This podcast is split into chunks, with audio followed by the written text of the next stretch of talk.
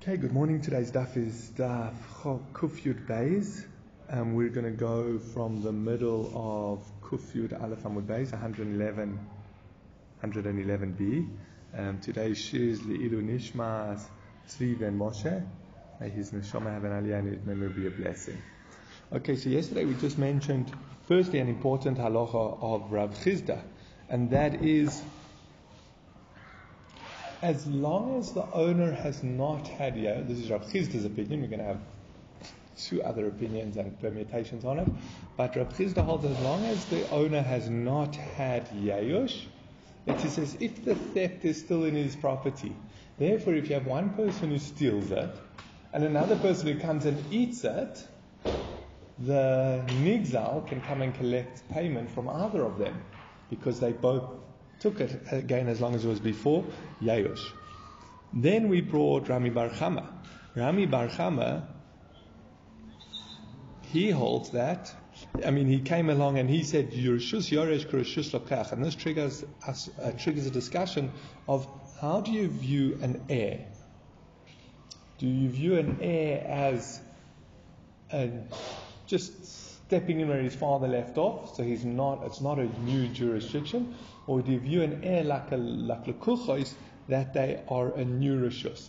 And the main ramifications would be if the owner had yayosh, if the owner had yayosh, and then the and then the nigzal died, so now this item is with his heirs. Is that shinui rishus? So there's been yayosh.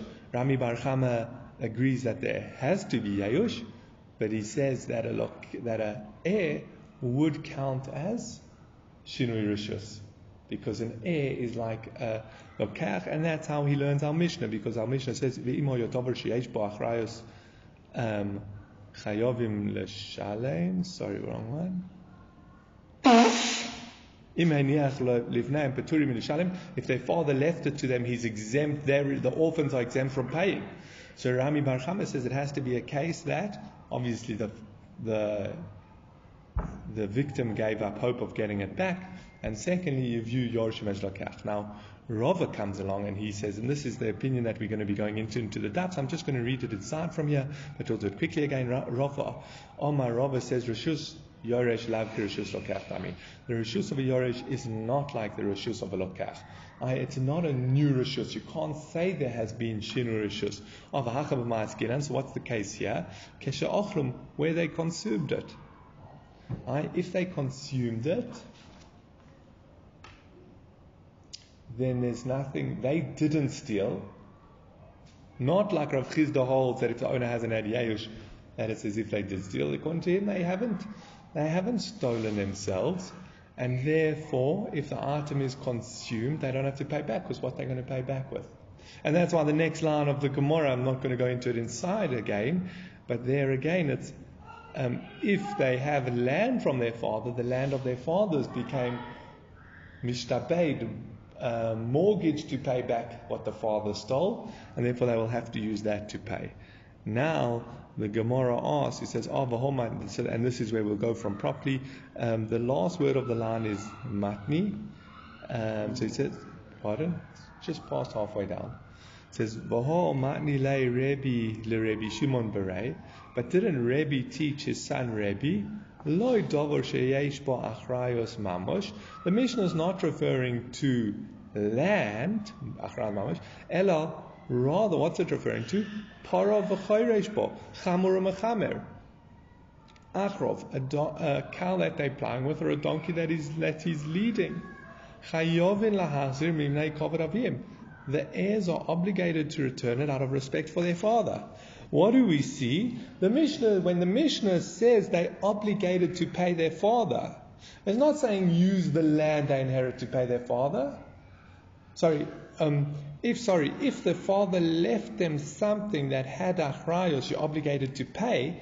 Rav explained that's where the father left them land. They're obligated to use the land to pay for their father's debt of theft.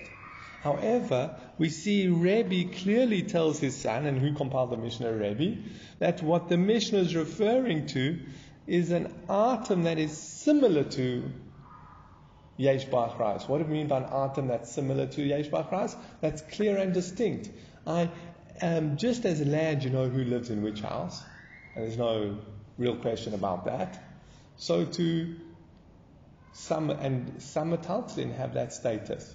Your car, you know who drives, uh, especially the fancy cars. You know who drives the fancy car. You know which car people drive. So you always. So now, if the father stole a car or a cow, and it's by the Yorshim, every time people see it, they're going to be like, "Oh, remember the father stole it from uh, the owner," because you know whose it really was. So out of cover to their father, you have to return it. But again, you, now you can't say like Rob. the Mishnah must be discussing where the item is in existence. Now again, Rob is difficult because then why, if the or, Yorshim inherit this item from their father, again, if the Yorshim, yeah, we said if the Yorshim inherit this item, they exempt from paying. Why are they exempt from paying if it's still in existence? Again, Rava wanted to learn the Mishnahs where the item's not in existence and therefore they're exempt from paying. But if you're not prepared to come on to Rami Bar Chama, who said that the Yoresh is like a Lokach, that is actually a new Rishus, so there's Yeosh Vishinu Rishus, Rava wasn't prepared to say that. So there's just Yeosh. So why would the why would the children be exempt from paying if the actual item is there? So that's where we start. So El Rava, rather Rava has, comes along and he says, no. Ki Rabbi. When I die, Rabbi Oishe is going to come accompany me. I am, I have a, I'm building up a, because I answer the Mishnahs according to him. I, the great Tana Rabbi Shia, he's actually the one who composed the Braises. He's going to come and greet me when I come up to Shemaim because um, I've uh, what's it? I've given him a good name, a good reputation. This is why the Tani Rebbe Shaya, taught. If someone steals something and then he feeds it to his children, they're exempt from paying. If he leaves theft before them, sorry, if he leaves it before them, if the item, the article that was stolen is still intact, they're obligated to pay it back. Again, because like Rava says, there's no Shinui Rishus. And there's only Yesh. It says, Aina Gzela Kayemet, Pateris. If the Gzela is not in existence anymore, they are exempt. Why are they exempt? Because they didn't steal anything. Their father stole and he left it they, um, yeah. Then it says, If the father left land, they're obligated to use that to pay with. So this would fit in very well with Rava, and this is how Rava would tell you to learn the Mishnah. Again, not like Rebbe says to learn the Mishnah, but how Rebbe Shaya would tell you to learn the Mishnah. Um, Okay, now we're going to just go into this brisa a little bit more, but we're going back on Rav Chisda. Remember, Rav said that if the owners had, if the owners have not had yayush, it's as if the item is still in his house. And we said the ramification that is if a third party comes and eats it. You go visit someone, you don't realize that item they stole, but you ate it, if the owner never had Yesh, it's as if you yourself stole it, and therefore the Nigdal can choose who he's collecting in. So now Al Brisa said, oh, Omamar Beturin. He says if the Gzela is not in existence, he's Potter. This seems to be a rejection of Rav. Because if you stole something and you consumed it, you still have to pay it back. The only case you're exempt was if you, if the thief stole it and then you ate it because you didn't steal it. That's and it's not in existence anymore. You wouldn't have to pay it back. But this, so it's a kash on Rav Chisda. It says, no, Amroch Rav Chisda, kitanya hi You have to learn that whole brisa as going on after Yash. Okay, so Rav Chisda has a way to learn the brisa. Omar now just back to that brisa. It says, Gazela kayemes chayovim l'shalem. If the gazela is in, still in existence, you're obligated to pay it. Name it yavetiyuf to the Rami Bar Chama. This seems to be a rejection of Rami Bar Chama. Because Rami Bar Chama, firstly, we're assuming that there is Yayush, So therefore, there's as, as we've just explained, Rav Chisda says there is Yeush. So you have to say the says where there's is Yeush. Rami Bar Chama says that Yorshim Olalakelokeach as opposed to just the same jurisdiction as the, the Rishus as their father. So therefore what? You have Yeush and Shinu Rishus. So why should they be potter? So Amalachorami Bar Chama Kitanyahi Bifnei Yahush. He says no, you have to learn that Bryce says before Yahush. Okay, so now we have a Machloikes Rav Chisda and Rami Bar Chama. How do you learn that Bryce? Is it before Yeush, which is how Rami Bar Chama would have to learn, or is it after Yeush, which is how Rav Chisda would have to learn? Now Rashi just points out the shinui. Um, the shinu rishus below Yeush loikani. If you have shinu rishus without Yeush, it does not acquire, and therefore, after the death of their father, even if the exile is in existence, they potter. But again, because he does not hold for Rav Chisda. Because again, this is even before Yayosh. Whereas Rav Chisda would hold if it's before Yayosh, then it's as if they stole it themselves. Okay, Rav Ada Bar Abba Masni Lord Rami Bar Chama. Rav Ada Bar Abba taught Rav, Rami Bar Chama on the following teachings. So again, we had Rami Bar Chama on the Mishnah. Again, if a father leaves stolen goods to his children, Rami Bar Chama says they're exempt because Rishus Lokach because Rishus Yorushin Rishus Lokach. The heirs are like buyers, either a new jurisdiction, again, so therefore you have Yeush and Shinu Rishus. That's Rami Bar Chama over there. But Rav, Rav Ada Bar Abba says, no, he's going on the following brisa, following Mishnah. What happens if the father left over ribis money? Now, generally, what you're supposed to do if, again, their father lent someone money and got paid back interest, What's the father supposed to do with that interest? He's supposed to pay it back, as we'll see a bit further down the page. So Afal Picha Yoidim change ribis Ein Lapser, even though they know it is ribis, they're not obligated to return it. We see from here that the Rishus of a Yoresh is like the Rishus of a Lokach. Because again, there's Yeush on the ribis, and there's Shinu Rishus. Rava says that no, you actually have to say that the Rishus Yoresh is not like you not you, have, you don't have to say Rishus Yoresh is not like the Rishus of the Lelokach. Oh, so then again, if you're telling me that the ribis that they inherited from their father is like it's the same Rishus as their father, and what have they acquired it with? Why don't they have to pay it back? So Rama says, no, Mashani Hachad Amakro, Al Tikach me oiso neshef don't take for him neshes batarbis. Everyone points out that that's, you have to read the next half of the Pasuk. Um, now I forgot the next half of the Pasuk. Um, uh,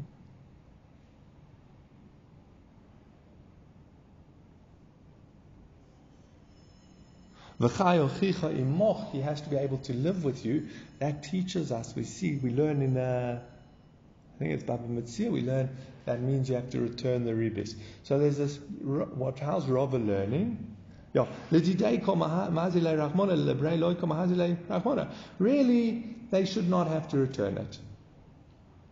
Because, we'll discuss why they should not have to return it soon.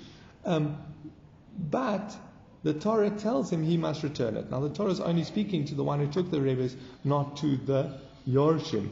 I ribis is not returned as a monetary obligation. Again, if you steal, there's a monetary obligation to return. However, ribis, there isn't that same level of monetary obligation. Why not? But you both agreed to it. You both agreed to it. It was voluntary. He handed over the ribis. Uh, Happily. um, I did. No. Um, so, so, therefore, the, but the Torah tells him, no, you have to return the ribis. So it's not a, it's a xeris hakosov. And therefore, that's only going on the father, not on the yorshim. So that's why Rovalov. Now we just point out, man de masni law, a man de masni law, a price, a kol sheken the first opinion who taught it on the Brisa, I that in the case of the theft, we say Rishus Yoresh, Kurishus Lokayach. Sorry, sorry.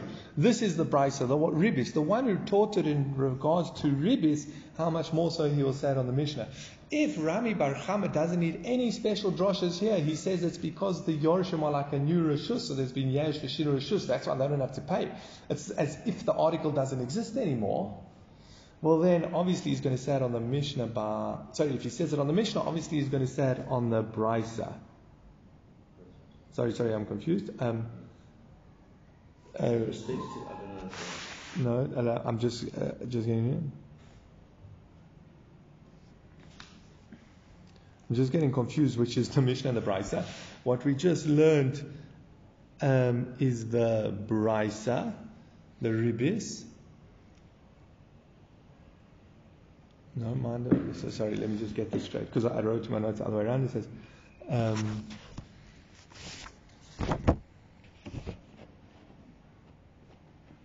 Yeah, the Bryce is ribis. So according to the one, this is just the opposite way that it's put in the Gemara. Man masni lo abraisa kol sheken amanisin. Man masni lo amanisin. Aval abraisa rami bar chama karova masni lo. But according to the one who says that he taught it on the Mishnah, in the Brisa he might Rami bar chama will agree to Rava. I the the Brisa is the case of ribis, and the Mishnah is our Mishnah where the where they inherited theft. If Rami bar chama says his case on the Brisa that even in the case of ribis, where again the person handed it over happily, and still Rami Bar Chama says it's like a change of rishus, and that, and that's why they get to keep it. How much more so he would say it in response to the Mishnah. But according to the one who Rami Bar Chama says is halacha on the Mishnah, then that's specifically where we say a yoresh is like a lokeach. But here by Ribis he will agree with Rava that they the, the, that they don't have to return it because the special drosha like Rava learned. So again, again by Ribis there's grounds to be more lenient with the orphans not returning it because there's a special drosha that highlights the only reason they have to return it is because of who they're because um, sorry, by ribis they don't have to return it because there's a drosha that it was given to their father willfully, and there's a drosha that on the father to return it, but they don't have to. Um,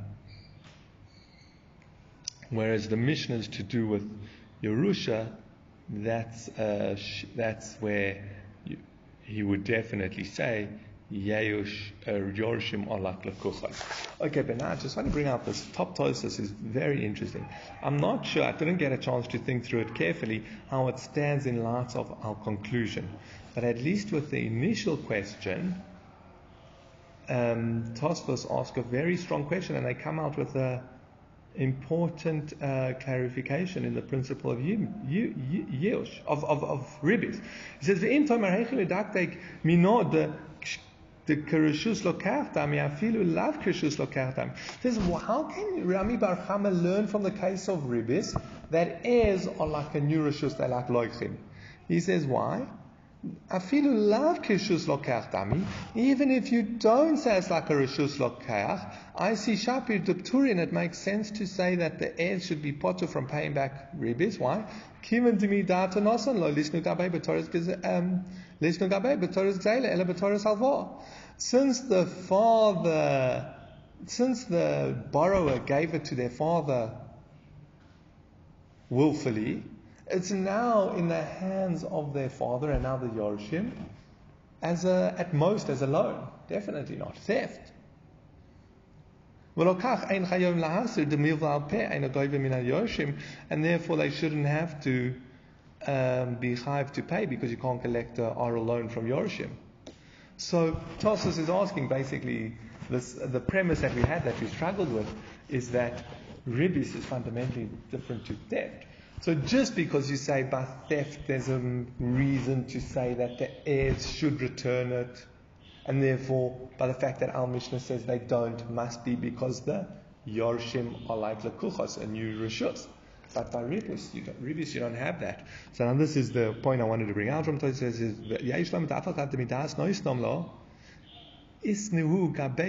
gezele. Says no. You have this. You could say that even though it was given over voluntarily, the Torah views it as if he's holding on to it, b'Torah's gezela. Tahavu kanasina b'taos, deloy nason l'shoy matana, ela b'Torah's ribis. Because it was given over under mistaken premises. Why? Mistaken premise. Why? Because he didn't give it as a gift. He gave it as ribis. Um,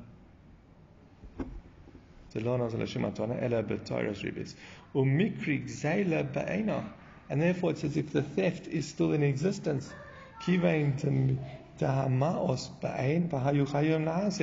He loved their kushus lokar So he says, and therefore it's as if the money is in existence, therefore the only reason the children should have to return it must be, you say, a yoresh is a shirorishus, is a lokach shirorishus.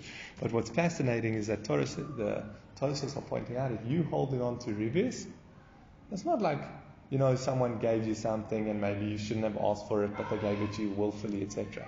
It's the Torah views it as if you're holding on to theft. That's how uh, that's how Tosfos learn. Okay, let's carry on to the next point. We learned in the Bride if someone steals and then he feeds his feeds it to his children, they're exempt from paying back. If it's left before them, if they're adults, they're obligated to pay. If they're children, they're exempt from paying. Rashi straight away points out why should there be a difference between adults and children? Must be like we're going to see later on in the daf, like Sumchus, who holds that you can never actually sue children. So that's why they're exempt if they're children. Says Mishanim, "Ve'im omru ein onu shechishov avinu imach paturim." If the adults say, "Well, we don't know that our father, the, the deals our father made with you, and we don't know that we're liable to pay," then they're also exempt. So now the Gemara "Oh, mishum amri einu yodim paturim." What you say? They say we don't know what was going on. They're exempt. Uh, someone comes to the estate and says, "Your father stole from me. Pay back." And what is it? What do the children say? Well, we don't know what discussions took place between you and our father. We're not going to play. That's enough grounds to get him off. You have Bori, you have someone coming along very clearly and saying your father stole from us, and you have the heir saying, well, Mm, we don't know if our father, what our father discussed with you. That's not grounds to let them off. No, so this is what it's saying. Gedolim Yoidim Anu no, we know the accounts. I mean, they were being rhetorical. Do we not know what's going on in our father's affairs? We know the calculation and accounts, what's going on with our father, and you have nothing left by us. We know our father resolved the issue, he paid you back or something like that. Um, and that's why they put to him. So they're not saying, well, we don't know, and therefore you're saying, okay, so this guy's definite and you don't know, so we're going to let you off. No, they're saying we know, and that's why they get. Uh, let off. Okay, Tanya Irich, another brisa. If someone steals and then feeds it to his children, they're exempt from paying. But if he leaves it to them as Yerusha and they consume it, whether you're talking about adults or whether you're talking about children, they are chayav. Now, the Gemara is going to ask, besides for that, we've seen two opinions both Rabbi Chisda and Rami Bar Chama, that we could learn that they potter to resolve. The Gemara is going to ask another question on Katani Mima Azikazuke.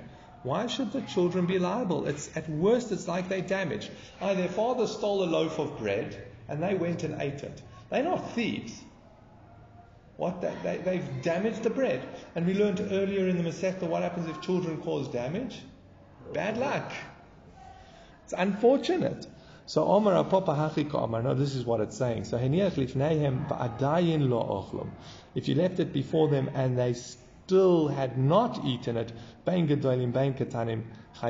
whether they're adults or whether they're children, they are liable to pay. I, the novelty of this is that even Ketanim are liable to pay if the item is still in existence. Omar Rava Rava said, what happens if their father left a cow that he had borrowed? Okay, and we're not talking about theft, we're talking about borrowed.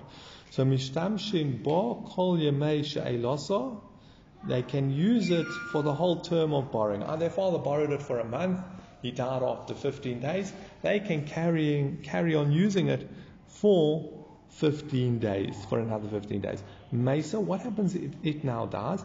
Ein chayovim they're not responsible for the oines. Why? Because very interestingly, even though they're allowed to use it, they never ever spoke to the When someone borrows, generally you're liable for everything if you borrow, even for oines. But they never ever made that agreement with this guy.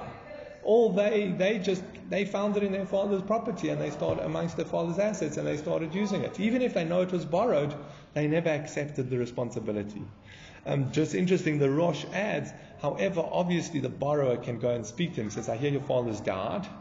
He has this cow that I've lent to him. If you want to carry on using it, accept responsibility for it. The Rosh holds the father can do that. So this case, then, according to the Rosh, is where he just left it with them. So therefore, they never they were allowed to continue using it because the loive, the, the lender never said anything.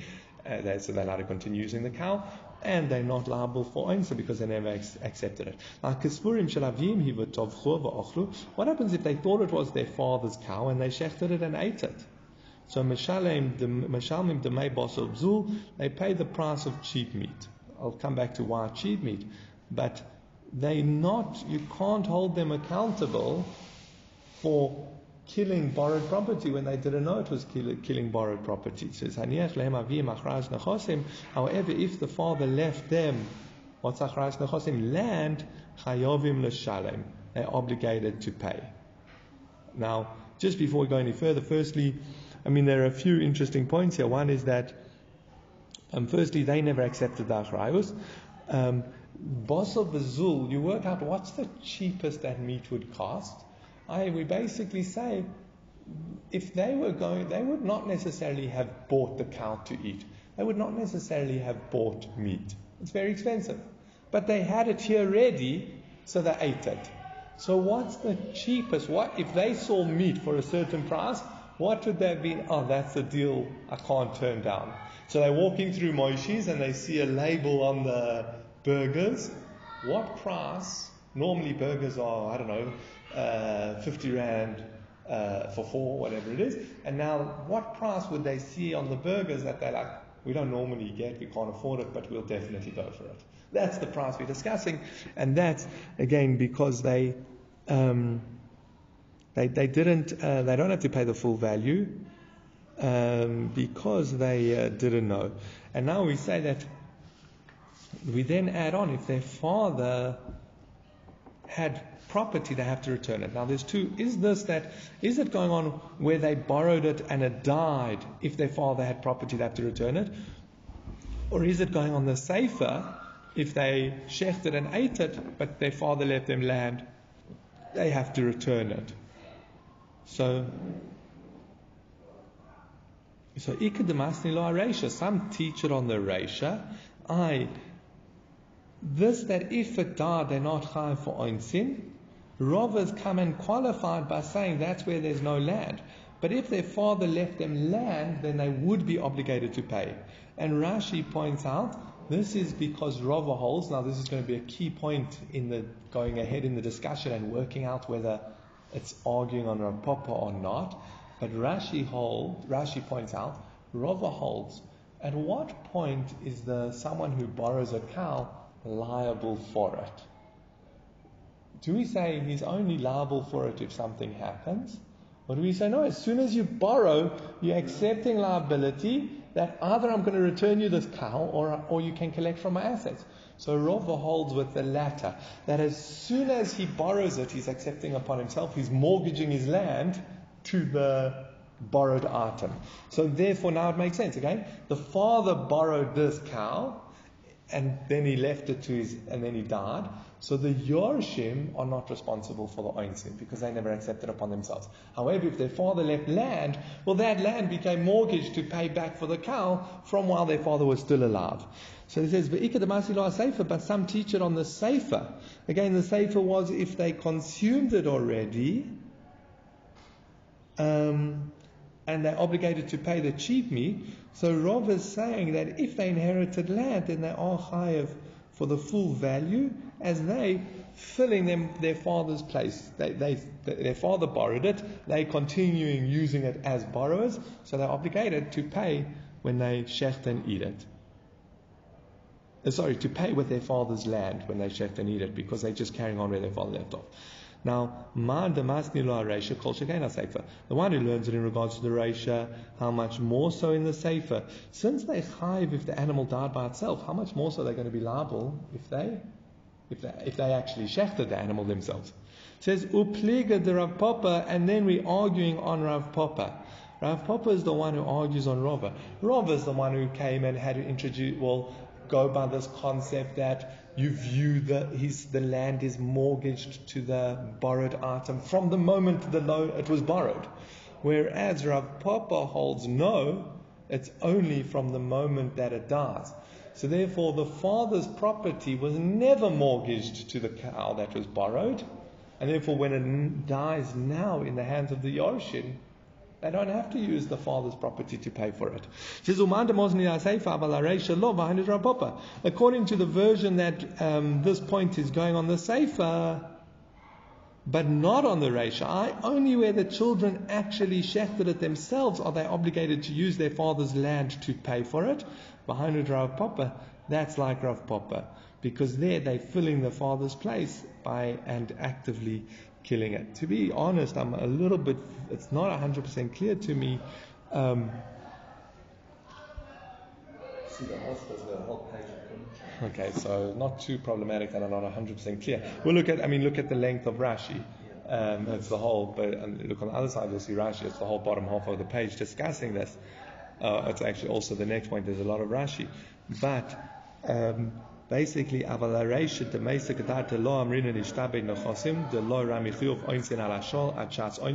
The the obligation to pay for oinsin only takes effect when oines happens.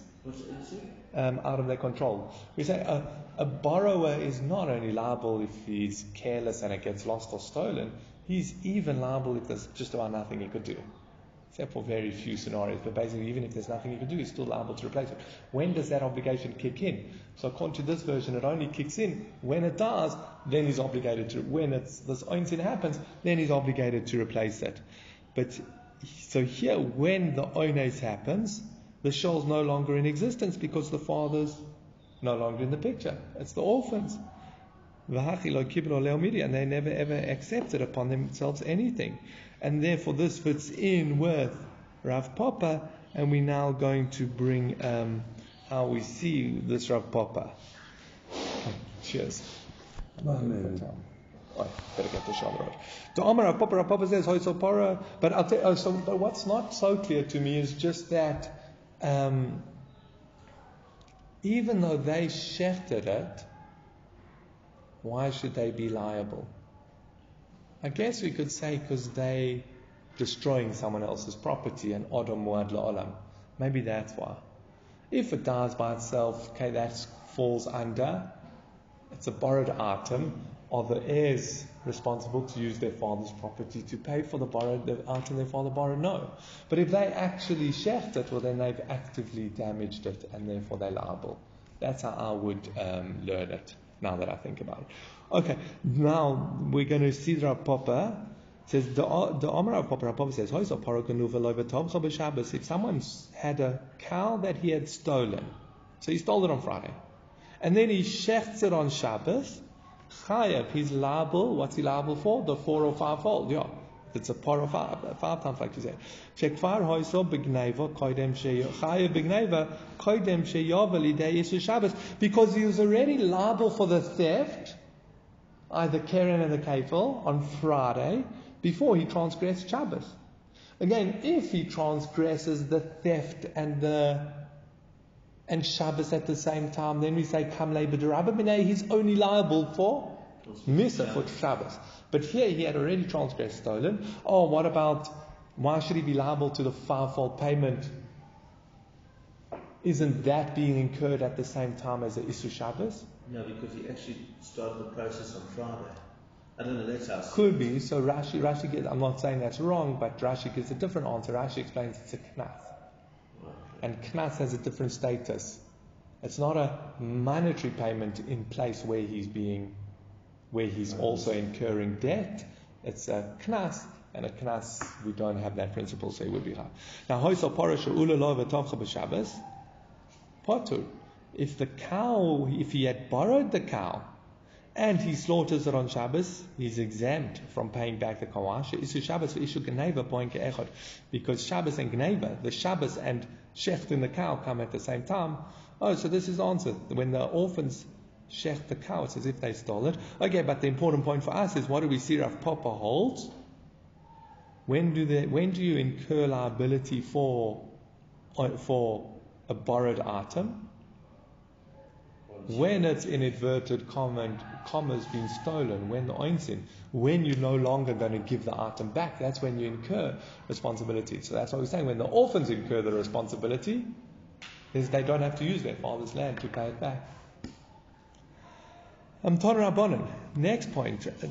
You must return the lost, the stolen item which you stole. Why does it have to specify which you stole? You must return it as you stole. Therefore, from here they said, if someone steals and feeds it to their son, to their children, they're exempt from paying. The children are exempt from paying because they there's nothing to return as is. However, if you left it before them, whether they're children or, or adults, they're obligated. Now again, why should they be obligated? Mishum sumchus amru gedolim chayovim. Sorry, mishum sumchus amru. In the name of sumchus, they said gedolim chayovim ketanim peturim. Adults are chayav and ketanim are peturim. We'll see why sumchus are different. But again, if the father left it to them, then either you can learn like Rami Bar it's before Yayush, or you can even learn like Rava that it's after Yayush. But the item is still there, and they're obligated to return it because it's there in existence. And where Sumcha says there's a difference between an adult and a child, but we'll see that shortly. Bar Bar Chamud Reb Yirmiyah Torah Gali Ba'apei. The son of the father-in-law of Rabbi Yirmiyah slammed the door in the face to Rabbi Yirmiyah of Rabbi Yirmiyah. I Rashi basically explains, Rabbi Yirmiyah was coming claiming that, you know, this house you're living in, your, my father-in-law, uh, your father, so he's dealing with his brother-in-law, your, oh, my, um, your father gave it to me, or sold it to me. The child slams the door in his face, says, not a chance, it's mine, I'm keeping it. He did not. So Asal came to Rabbi Yabin. He came before Rabbi Yami and Omru Sheloihu Toveya says, uh, well, he's claiming his own item. Rabbi Yirmiyah, there's nothing you can do. He's claiming. He says, Omalei v'ho manisa sahadi, my sin sahadi the arzike bay b'chaya devor. says, I'll bring a chazaka, I'll bring witnesses that I have a chazaka, I'll bring witnesses, don't want to go into the discussion of chazaka now, I'll bring witnesses that it's, that show that I lived in it as the owner and the father-in-law never complained, so it proves that I'm the owner. I, I, can't, I've lost the title deed, but I can prove that I've been living in it like the owner. It says.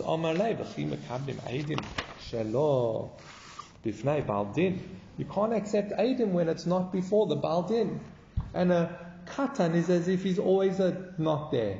Ah, you can only accept, I can only, basically what he's saying, I can only accept Aidim to sue, to sue this katan for his things, to, to sue for this house if the Baldin, the defendant, is there. Being a child, it's as if he's not there, therefore I'm sorry, Rabbi Yirmiyah, you're stuck. You can't. It won't help to bring aid in. It says, But what do you mean?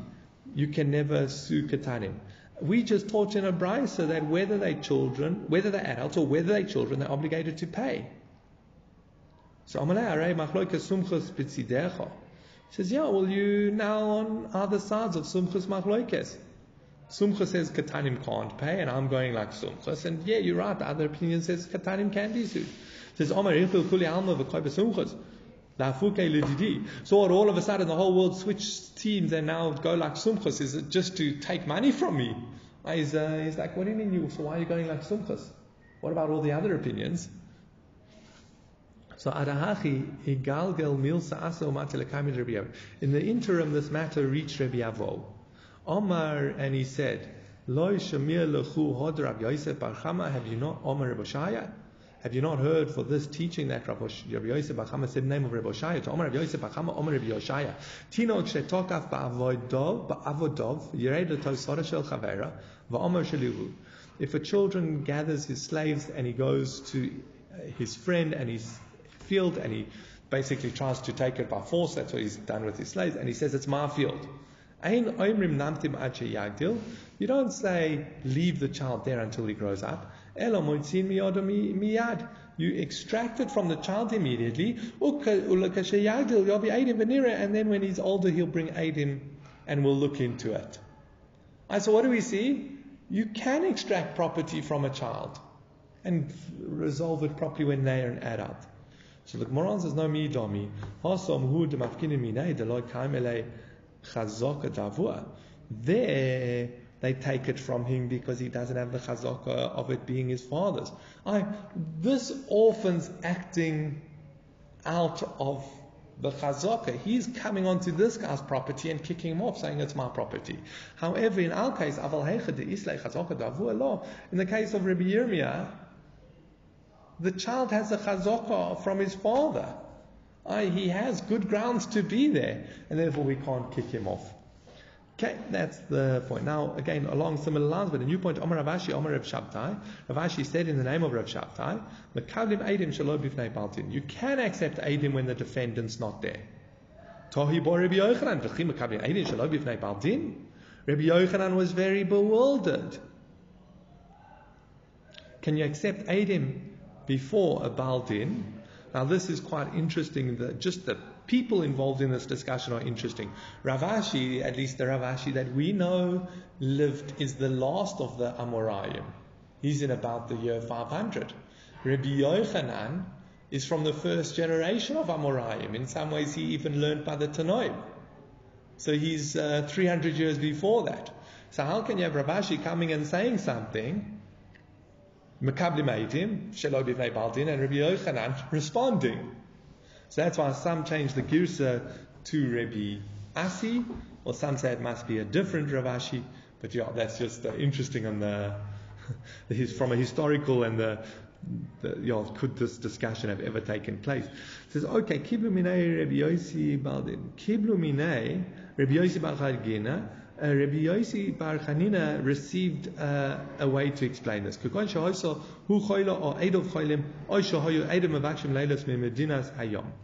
defendant was sick, or the Adim were sick, or the Adim were going overseas. So they sent for the defendant and he didn't come, or he couldn't come.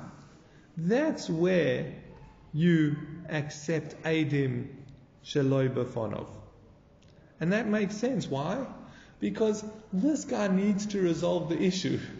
If it's not resolved now while there are these Adim around, what's going to happen?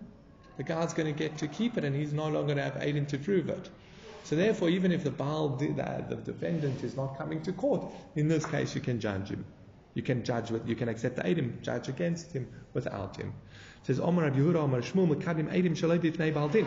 Rav Yehuda says name of Shmuel, you can accept Adim when the defendant is not there. Omar Mar Ukva Lididim Afoshli Minei Shmuel. Mar Ukva said it was explained to me in the name of Shmuel. Or Shmuel explained to me, Kagonta Pot Bedine, this is where they already opened the case. V'sholchule, and they sent to the defendant, and he didn't come. Avaloi Pot Bedine, if they hadn't already opened the case, Le, Le You know what, I actually want to go to the Bezdina Godel. Um, I'm not, uh, I'm not uh, getting involved in a court case here. I want to go to the, the High Court. Oh, well then, even if they already started the court case, either guy went and he brought his aid him and then they summoned him to court, they've already opened the open the case, why can't he say, I don't want to be judged here, I want to go to the High Court? So Omar Ravina kagon to knock a diska mi based in a godel. It's where he has a, a, a from the Beis Din HaGadol. The diska is the is a document from the Beis Din HaGadol saying we want this court to judge it. I, they're on the ground, they know what's going on, we want them to judge it. Once they've opened that case, then this guy can't come along and say, no, I'd rather go to the Beis Din HaGadol. Says, okay, Omar Rav, Yeah, just to clarify, but I'm not going to do it now, is, is a Shmuel, this, that they opened the court case, is where um, you can judge before the defendant is not necessarily arguing Rav Ashi who says that if the if the Adim can't come to court or the defendant can't come to court, then we open the din. I'll just say that because there, here, it could be even where the defendant could come, if he refuses to, or if they've already opened the court case and he's not coming, then they can open it. In the above case, it's where the Adim are going to disappear or the defendant's going to disappear and it's going to be harder to judge the case. There you can judge without it. You don't have to have opened the case to start the judgment. When there's only uh, neighbours there's only one person being judged. If that What do you mean? case. Because normally there's got to be both defendant Well, oh, so the plaintiff, the, the claim, the guy suing in court, he has to be there. He's the one taking, going to court. Cheers, have a good day. He's the one going to court and taking them to court, so he has to be there. The, the question is on the defendant. So the standard is, the halacha is that the defendant has to be there. Basically, can't go through the procedure when he's not there. No, they can't open the case without them both being there. Um, no, because what I think happens is the guy goes to court. He said he, he goes to the court and he says, uh, Ruvain's stolen from me. Ruvain's borrowed money and he's not returning, whatever. I want to open the case. And they won't accept any testimony or anything, but then they will summons the defendant. So I think you can open the case without him being there, without aiding. Otherwise, what's going to get into court? Yeah. You can't have the case without Mm. No, but so you but you open the case Yeah. and then you and then Beis Din summons him. It says oh, Omar Rav bivnei baldin. You can verify ashtar shelo bivnei baldin. This is the whole din of kiyum shtaros. But Rabbi Yochanan Omar ein mekayim es ashtar shelo bivnei baldin. Rabbi Yochanan says you cannot verify ashtar if the baldin is not there.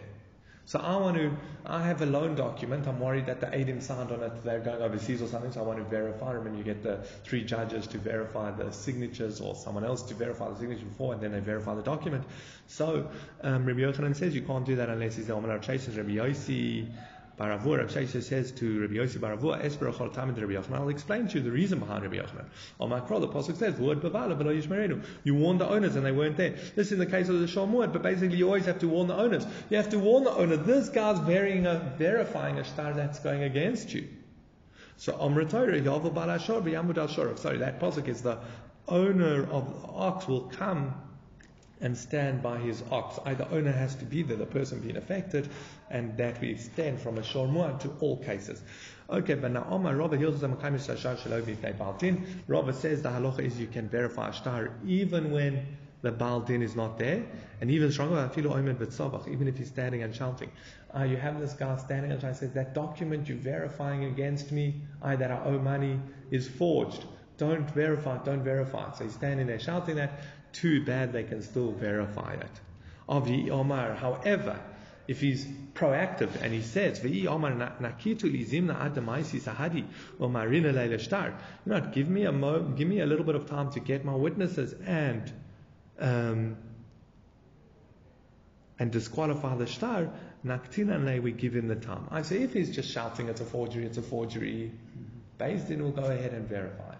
However, if he says, you know what, I can prove it, give me a week to get to contact the or whatever, whatever, then uh, give me time to contact Adim, then we do give him the time. And we, we're going to see a bit later how long we would give him, etc.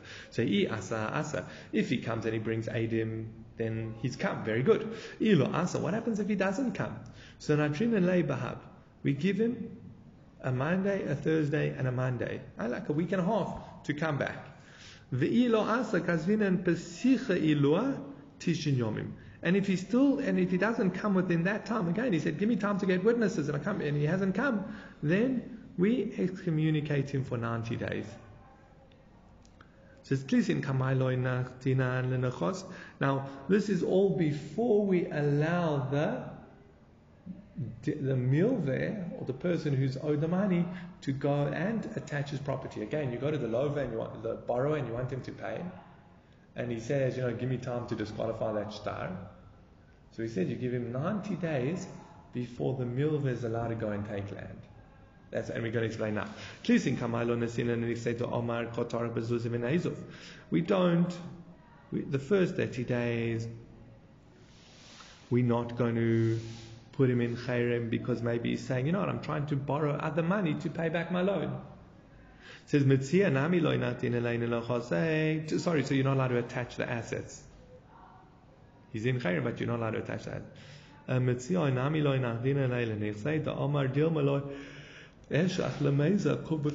the. The next 30 days, we don't allow the borrower to extract the money because he could say, Look, I didn't find anyone who would lend me money. As you can see, I'm quite a difficult person. I'm struggling to pay back my one loan. No one would lend me money. So I've been trying to sell off my assets to raise the funds. Therefore, you can't take his land yet. He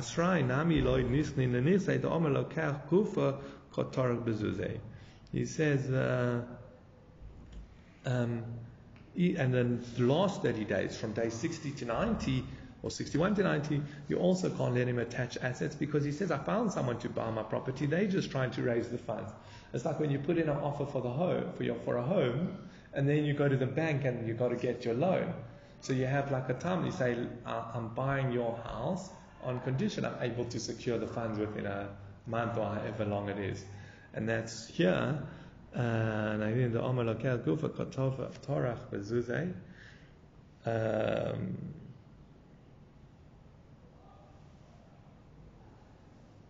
Lo asa, and then if he doesn't come, kazvina adrachta anachosei, you write a document that he can seize his assets. So he gets, that's why he gets 90 days before he seizes his assets. Ahani omar sina. This is all where he said, I'll come to court. Aval omar lo osina. What happens? He says, I refuse to come to court. La'alta kasvinan. Immediately you write this document. And this is all again with a loan, where he borrowed money and now he has to pay it back. That's where we give him 90 days. Aval with the deposit, where he should have the actual item in existence. We write that he can extract it um, immediately. We only write this adrachta, this adrachta on land and not on metaltalin. Why? Because maybe the lender will consume the metaltalin.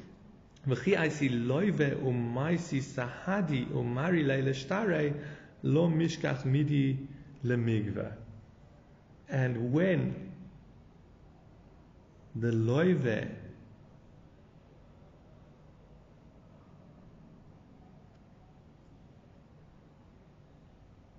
um, when the loive comes and proves that the star was false, there's nothing for him to collect. Uh, if you allow the milvet to take land, well, then that land will still be there if he proves it, so, so he can get it back if he proves the, the loan document to be false. But if it was. Uh, make it eat the cow. Yeah. It says, V'i islay mekarke lemilve kazvinan. But if the milve has his own land, then you can write it. Velohi atrachta matalta loy kasvinan afal gav de shemet tirsif. It says, and that's not the halacha. You don't write an adracht on a mataltale even if the loiber has land, because we're concerned that, the, the, sorry, even if the lender has land, because we're concerned it will go cheaper.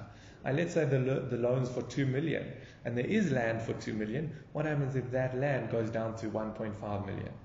Then the loiver proves that it was a false star, and now he's only able to collect 1,000, 1.5 million. That's not fair. Again, if it's his land, it's not a problem because his land's worth 2 million and that's confiscated and given to the mill there. So whatever it is, he'll get his land back if he proves the star wrong. So that's one. So the key kasvina nadrachta, moidina lay, you do have to give the loive, the borrower, warning that you've written the adrachta. Bahani mili the makarev. That's where the borrower is close enough that you can give him warning. mirchak lo, but if he's far away, you don't have to give him warning. I don't remember why do you have to give him warning.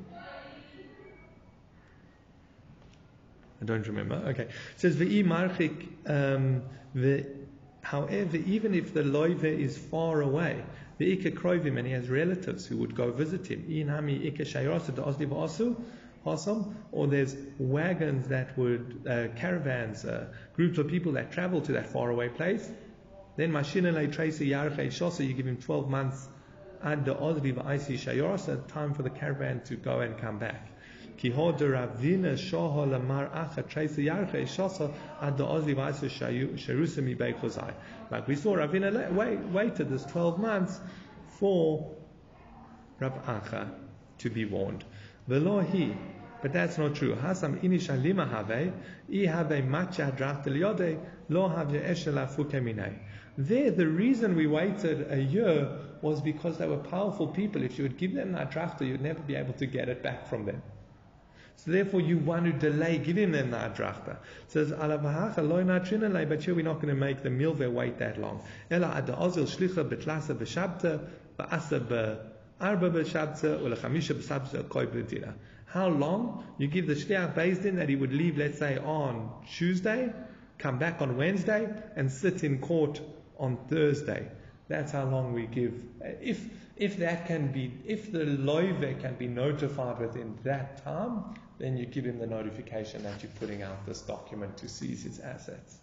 But if you can't be told in that time, you wouldn't. Again, unless it's the sort of person that you're trying to, you're reluctant to give him that drachta because it's going to be very difficult to get it back from him if you, if didn't see reason to change. Um. The Shliach Bezdin is believed like two witnesses. Ahani Leshamta, that's regarding putting the loive in Cherem, Aval Psicha.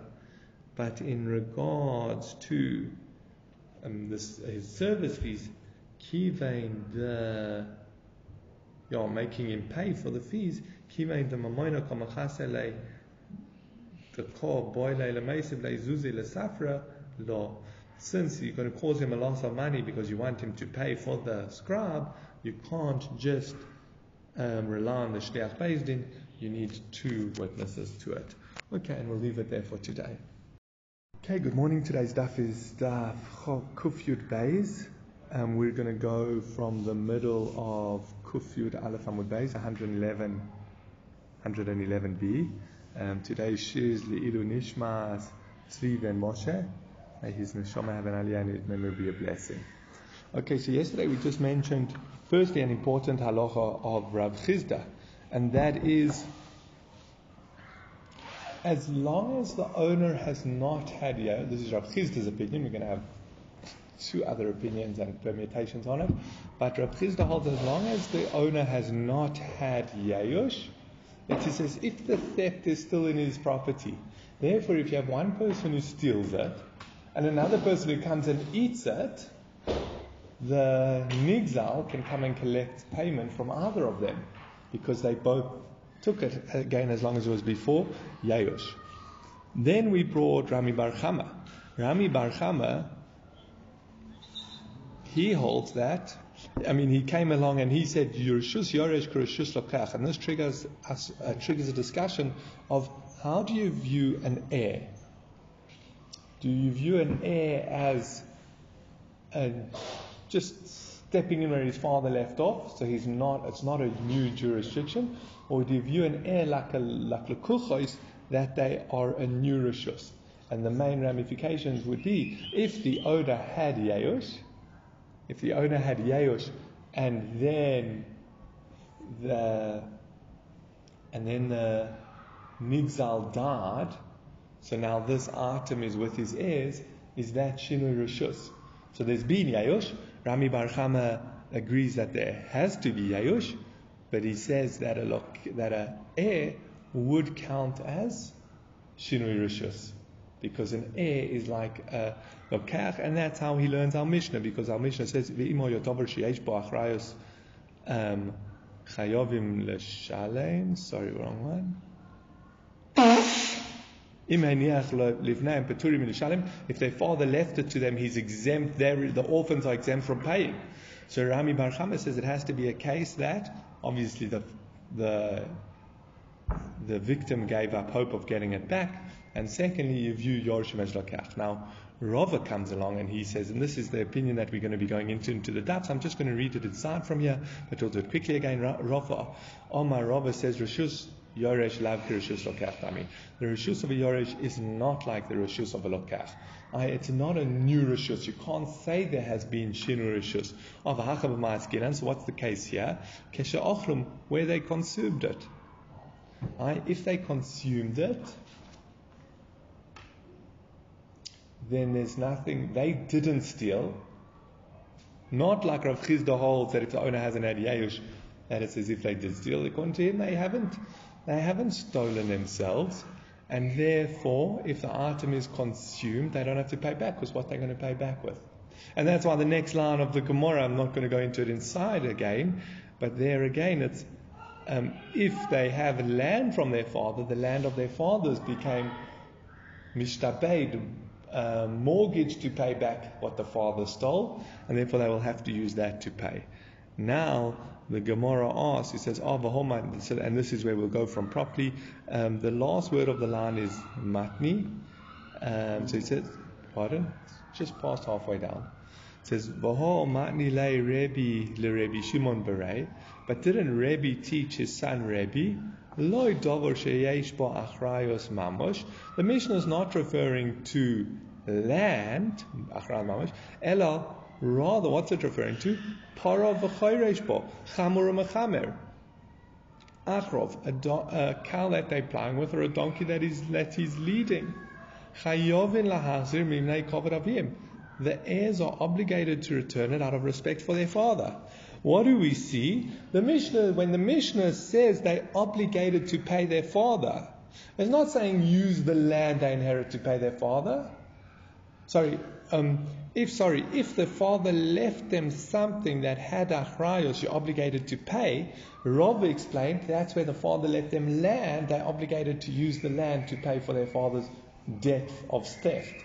However, we see Rebbe clearly tells his son, and who compiled the Mishnah, Rebbe, that what the Mishnah is referring to is an item that is similar to Yesh Ba'achrais. What do we mean by an item that's similar to Yesh Ba'achrais? That's clear and distinct. I um, just as land, you know who lives in which house, and there's no real question about that. So to some and some metaltlin have that status. Your car, you know who drives, uh, especially the fancy cars. You know who drives the fancy car. You know which car people drive. So you always. So now, if the father stole a car or a cow and it's by the Yorshim, every time people see it, they're going to be like, oh, remember the father stole it from uh, the owner because you know whose it really was. So out of cover to their father, you have to return it. But again, you, now you can't say like rob. the Mishnah must be discussing where the item is in existence. Now again, Rob is difficult because then why, if the or, Yorshim inherit this item from their father, again, if the Yorshim, yeah, we said if the Yorshim inherit this item, they're exempt from paying. Why are they exempt from paying if it's still in existence? Again, Rava wanted to learn the Mishnahs where the item's not in existence and therefore they're exempt from paying. But if you're not prepared to come on to Rami Bar Chama, who said that the Yoresh is like a Lokach, that is actually a new Rishus, so there's Yeosh Vishinu Rishus, Rava wasn't prepared to say that. So there's just Yayosh. So why would the why would the children be exempt from paying if the actual item is there? So that's where we start. So Elam Rava, rather Rava comes along and he says no. Ki Rabbi. When I die, Rabbi Oishe is going to come accompany me. I am I have a I'm building up a because I answer the Mishnahs according to him. I, the great Tana of Shia, he's actually the one who composed the Braises. He's going to come and greet me when I come up to Shemaim because um, I've uh, what's it? I've given him a good name, a good reputation. This is why the Tani Rebbe Shaya, taught. es bonov If someone steals something and then he feeds it to his children, they're exempt from paying. If he leaves theft before them, sorry, if he leaves it before them, if the item, the article that was stolen is still intact, they're obligated to pay it back. Again, because like Rava says, there's no Shinui Rishus. And there's only Yesh. It says, Eina Gzela Kayemet, Paturis. If the Gzela is not in existence anymore, they are exempt. Why are they exempt? Because they didn't steal anything. Their father stole and he left it. They, um, yeah. Then it says, Einiach lohem avim achrayus nechosim chayovim mishalim. If the father left land, they're obligated to use that to pay with. So this would fit in very well with Rava, and this is how Rava would tell you to learn the Mishnah. Again, not like Rebbe says to learn the Mishnah, but how Rebbe Oshaya would tell you to learn the Mishnah. Um, okay, now we're going to just go into this brisa a little bit more, but we're going back on Rav Chisda. Remember, Rav Chisda said that if the owners have, if the owners have not had yayush, it's as if the item is still in his house. And we said the ramification that is if a third party comes and eats it, you go visit someone, you don't realize that item they stole, but you ate it. If the owner never had Yesh, it's as if you yourself stole it, and therefore the Nigzal can choose who he's collecting in. So now Al said, oh, Omamar es Peturin. He says if the Gzela is not in existence, he's Potter. This seems to be a rejection of Rav Chisda. Because if you stole something and you consumed it, you still have to pay it back.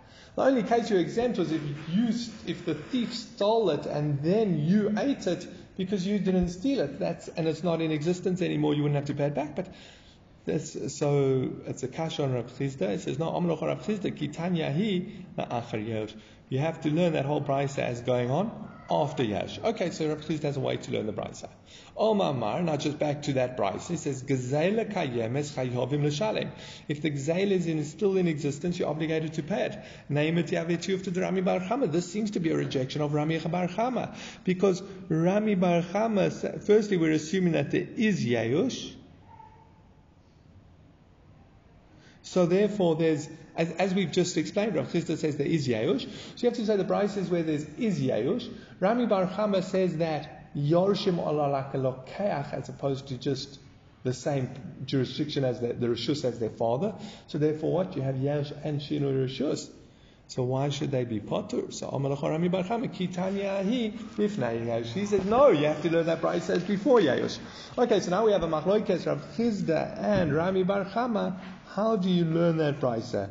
Is it before Yahush, which is how Rami Bar Chama would have to learn, or is it after Yahush, which is how Rav Chisda would have to learn? Now Rashi just points out the shinui. Um, the shinu rishus below Yahush loikani. If you have shinu rishus without Yahush, it does not acquire, and therefore, after the death of their father, even if the exile is in existence, they potter. But again, because he does not hold for Rav Chisda. Because again, this is even before Yayosh. Whereas Rav Chisda would hold if it's before Yayosh, then it's as if they stole it themselves. Okay, Rav Ada Bar Abba Masni Lord Rami Bar Chama. Ha. Rav Ada Bar Abba taught Rav, Rami Bar Chama on the following teaching. So again, we had Rami Bar Chama on the Mishnah. Again, if a father leaves stolen goods to his children, Rami Bar Chama says they're exempt because Rishus Lokach, because Rishus Yorushin Rishus Lokach. The heirs are like buyers, either a new jurisdiction, again, so therefore you have Yeush and Shinu Rishus. That's Rami Bar Chama over there. But Rav, Rav Ada Abba says, no, he's going on the following brisa, following Mishnah. What happens if the father left over ribis money? Now, generally, what you're supposed to do if, again, their father lent someone money and got paid back interest, What's the father supposed to do with that interest? He's supposed to pay it back, as we'll see a bit further down the page. So Afal Picha Yoidim change ribis Ein Chayv Lafzer, even though they know it is ribis, they're not obligated to return it. We see from here that the Rishus of a Yoresh is like the Rishus of Lokach. Because again there's Yeush on the ribis and there's Shinu Rishus. Rava Amar La'olam Rishus Yoresh Lav Rishus Lokach Tami. Rava says that no, you actually have to say that the Rishus Yoresh is not like you not you, have, you don't have to say Rishus Yoresh is not like the Rishus of the Lokach. Oh, so then again, if you're telling me that the ribis that they inherited from their father is like, it's the same rishus as their father, then what have they acquired it with? Why don't they have to pay it back? So Rava says, no, V'shani hachad amakro, al tikach me oiso neshet v'tarbis, don't take for him neshet v'tarbis. Everyone points out that that's, you have to read the next half of the pasuk. Um, now I forgot the next half of the pasuk. Um, uh,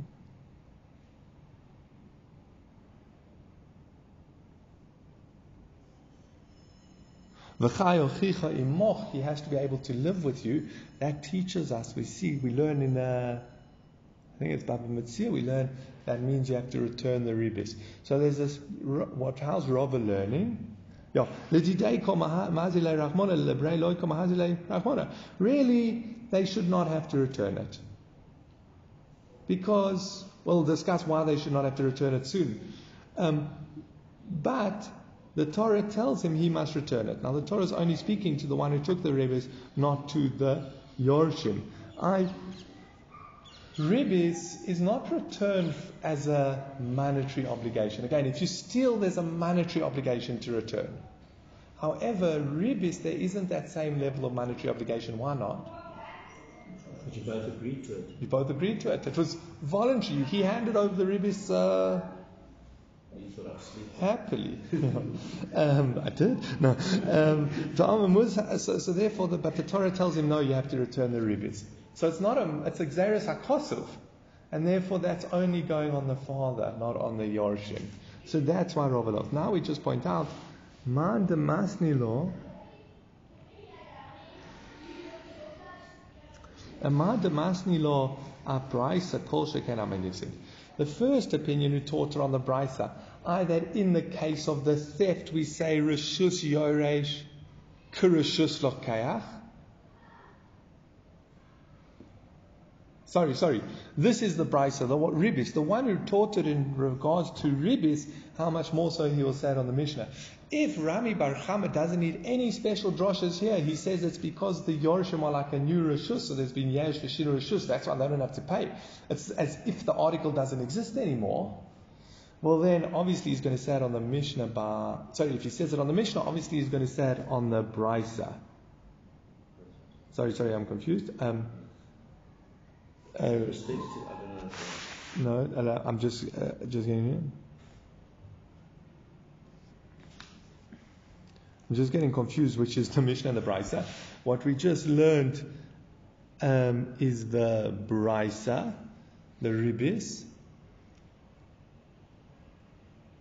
No, mind. So sorry, let me just get this straight because I wrote my notes the other way around. It says. Um,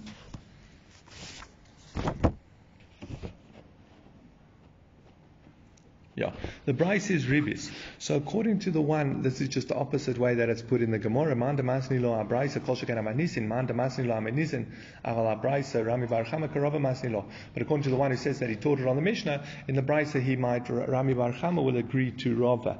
I the the Brisa is the case of ribis, and the Mishnah is our Mishnah where the where they inherited theft. If Rami bar chama says his case on the Brisa that even in the case of ribis, where again the person handed it over happily, and still Rami Bar Chama says it's like a change of rishus, and that, and that's why they get to keep it. How much more so he would say it in response to the Mishnah. But according to the one who Rami Bar Chama says is halacha on the Mishnah, then that's specifically where we say a yoresh is like a lokeach. But here by he will agree with Rava that they the, the, that they don't have to return it because the special drosha like Rava learned. So again, again by Ribis there's grounds to be more lenient with the orphans not returning it because there's a special drosha that highlights the only reason they have to return it is because of who they're because um, sorry, by ribis they don't have to return it because there's a drosha that it was given to their father willfully, and there's a drosha that on the father to return it, but they don't have to. Um, whereas the mission is to do with Yerusha, that's uh, sh- that's where you, he would definitely say Yeush uh, Yorshim Alak. Okay, but now I just want to bring out this top Tosfos is very interesting. I'm not sure, I didn't get a chance to think through it carefully, how it stands in light of our conclusion. But at least with the initial question, um, Tosfos ask a very strong question and they come out with a important uh, clarification in the principle of Yush, of, of, of Ribis. He says, the kereshus lokachtam yafilu lav kereshus lokachtam." Says, how can Rami Bar Chama learn from the case of Ribis that are like a they like loichim? He says, why? Afilu lav kishus lokach dami. Even if you don't say it's like a rishus lokach, I see shapir dupturin. It makes sense to say that the heirs should be potter from paying back ribis. Why? Kiven dimi data nosan lo lisnu gabe b'toris um, lisnu gabe b'toris gzeile ele b'toris alva. Since the father, since the borrower gave it to their father willfully, it's now in the hands of their father and now the as a, at most as a loan. Definitely not theft.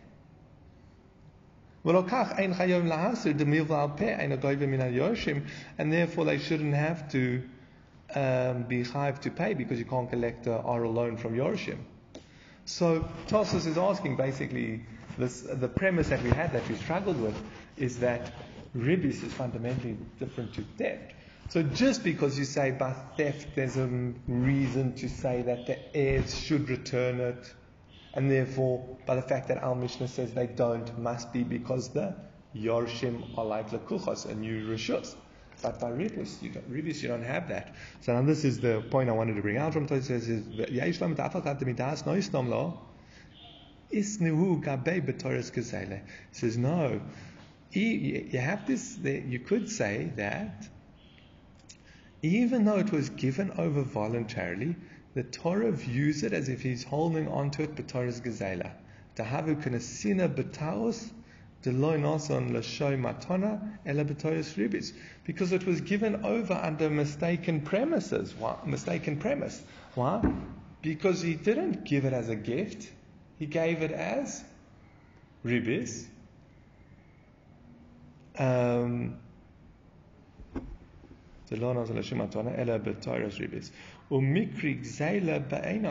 and therefore it's as if the theft is still in existence.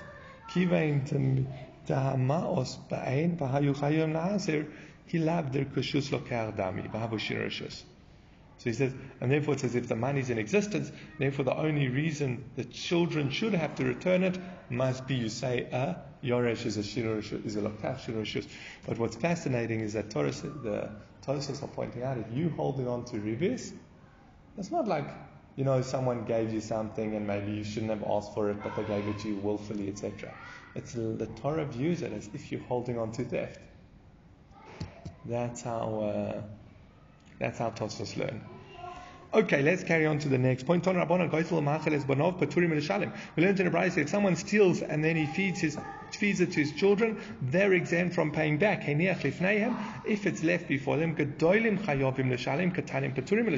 if they're adults, they're obligated to pay. If they're children, they're exempt from paying. Rashi straight away points out why should there be a difference between adults and children?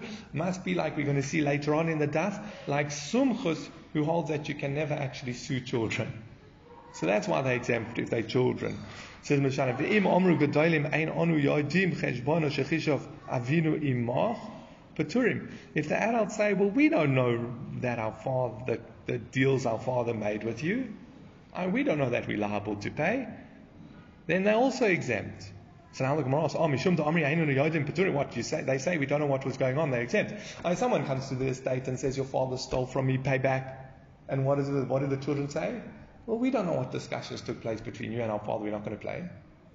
That's enough grounds to get him off. You have Bori, you have someone coming along very clearly and saying your father stole from us, and you have the heir saying, well, mm, we don't know if our father, what our father discussed with you. That's not grounds to let them off. No, so this is what it's saying.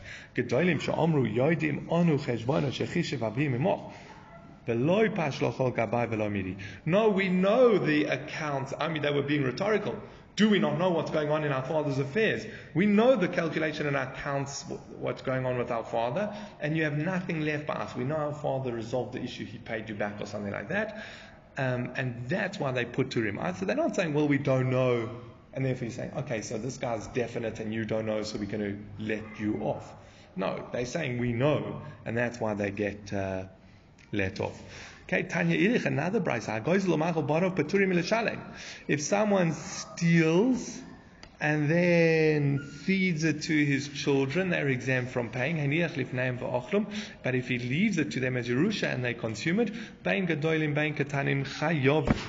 whether you're talking about adults or whether you're talking about children, they are chayav. Now, the Gemara is going to ask, besides for that, we've seen two opinions both Rabbi Chisda and Rami Bar Chama, that we could learn that they potter.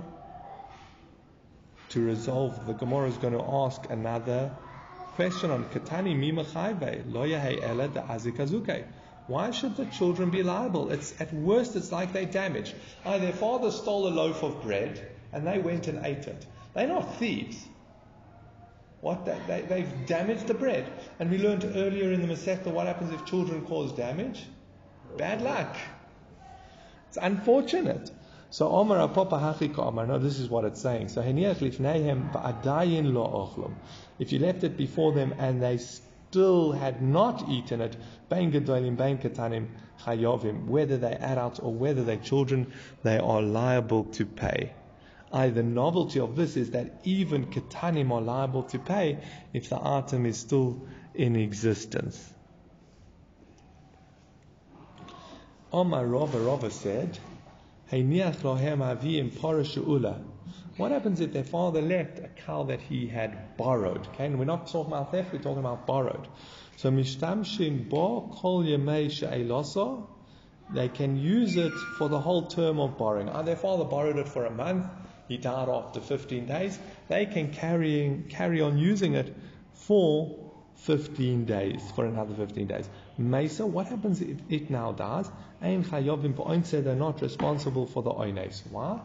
Because very interestingly, even though they're allowed to use it, they never ever spoke to the when someone borrows. Generally, you're liable for everything if you borrow, even for oines.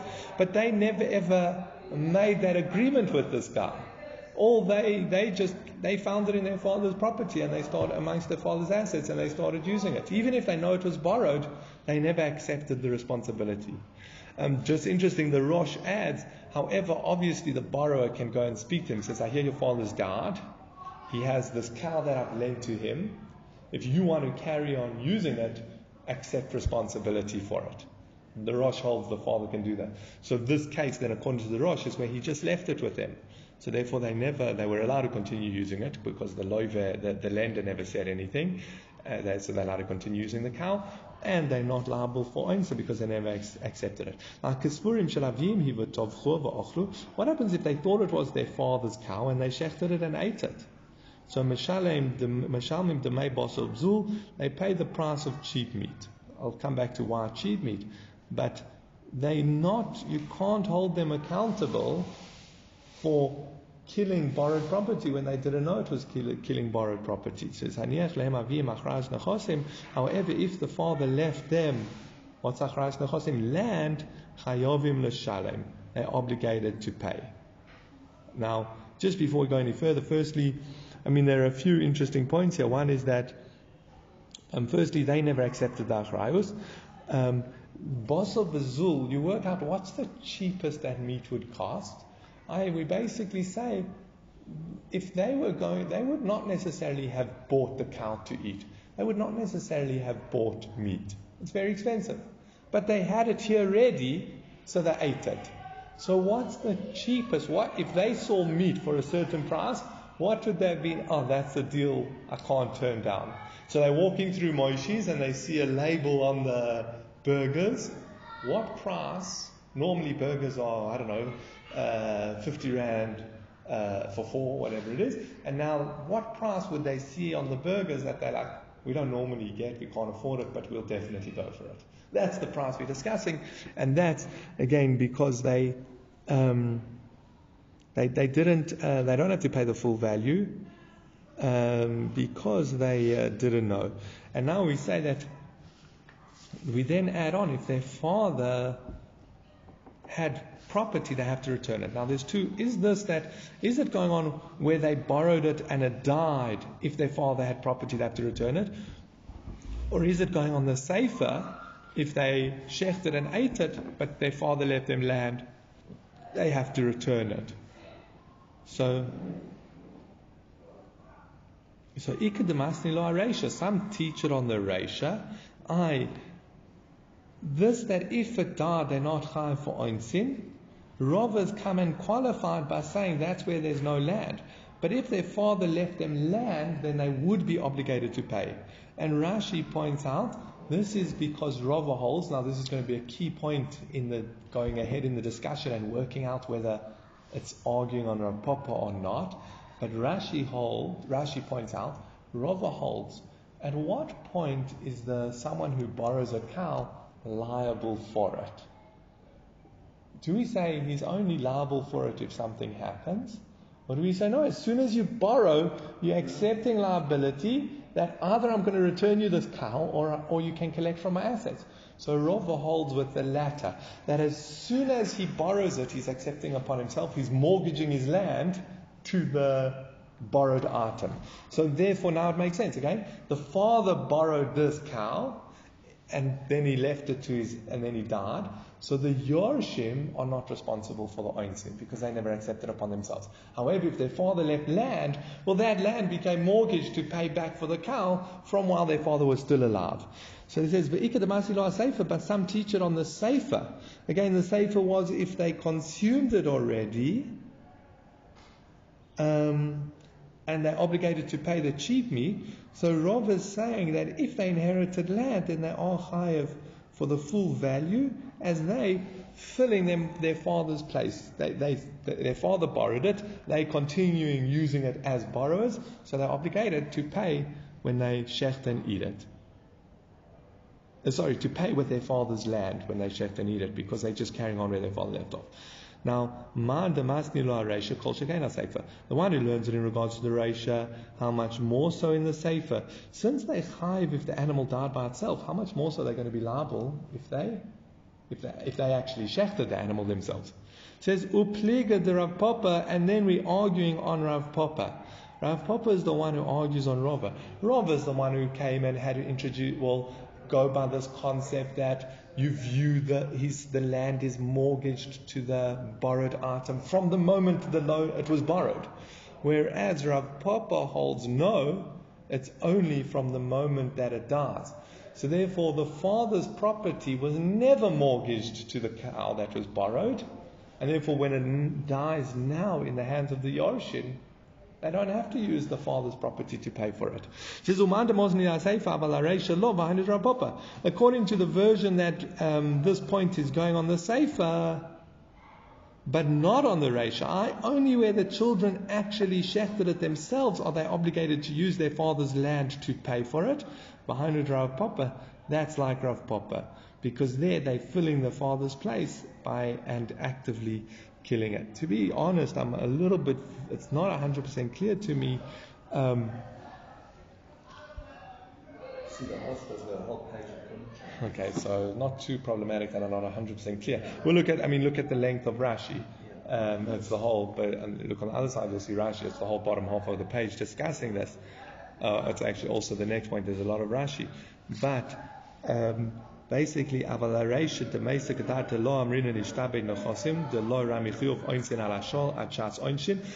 the obligation to pay for oinsin only takes effect when oines happens. Um, out of their control. We say a borrower is not only liable if he's careless and it gets lost or stolen, he's even liable if there's just about nothing he could do except for very few scenarios. But basically, even if there's nothing you can do, he's still liable to replace it. When does that obligation kick in? So according to this version, it only kicks in when it does. Then he's obligated to. When it's this oinsin happens, then he's obligated to replace it. But so here, when the oines happens, the shoal's no longer in existence because the father's no longer in the picture. It's the orphans. And they never ever accepted upon themselves anything. And therefore, this fits in with Rav Papa, and we're now going to bring um, how we see this Rav Papa. Cheers. Amen. Better get the on the Amar Rav Papa, Rav Papa says but I'll tell, oh, so, what's not so clear to me is just that um, even though they shechted it, why should they be liable? I guess we could say because they destroying someone else's property and Odom Muad La'olam. Maybe that's why. If it dies by itself, okay, that falls under. It's a borrowed item. Are the heirs responsible to use their father's property to pay for the borrowed the item their father borrowed? No. But if they actually shaft it, well, then they've actively damaged it, and therefore they're liable.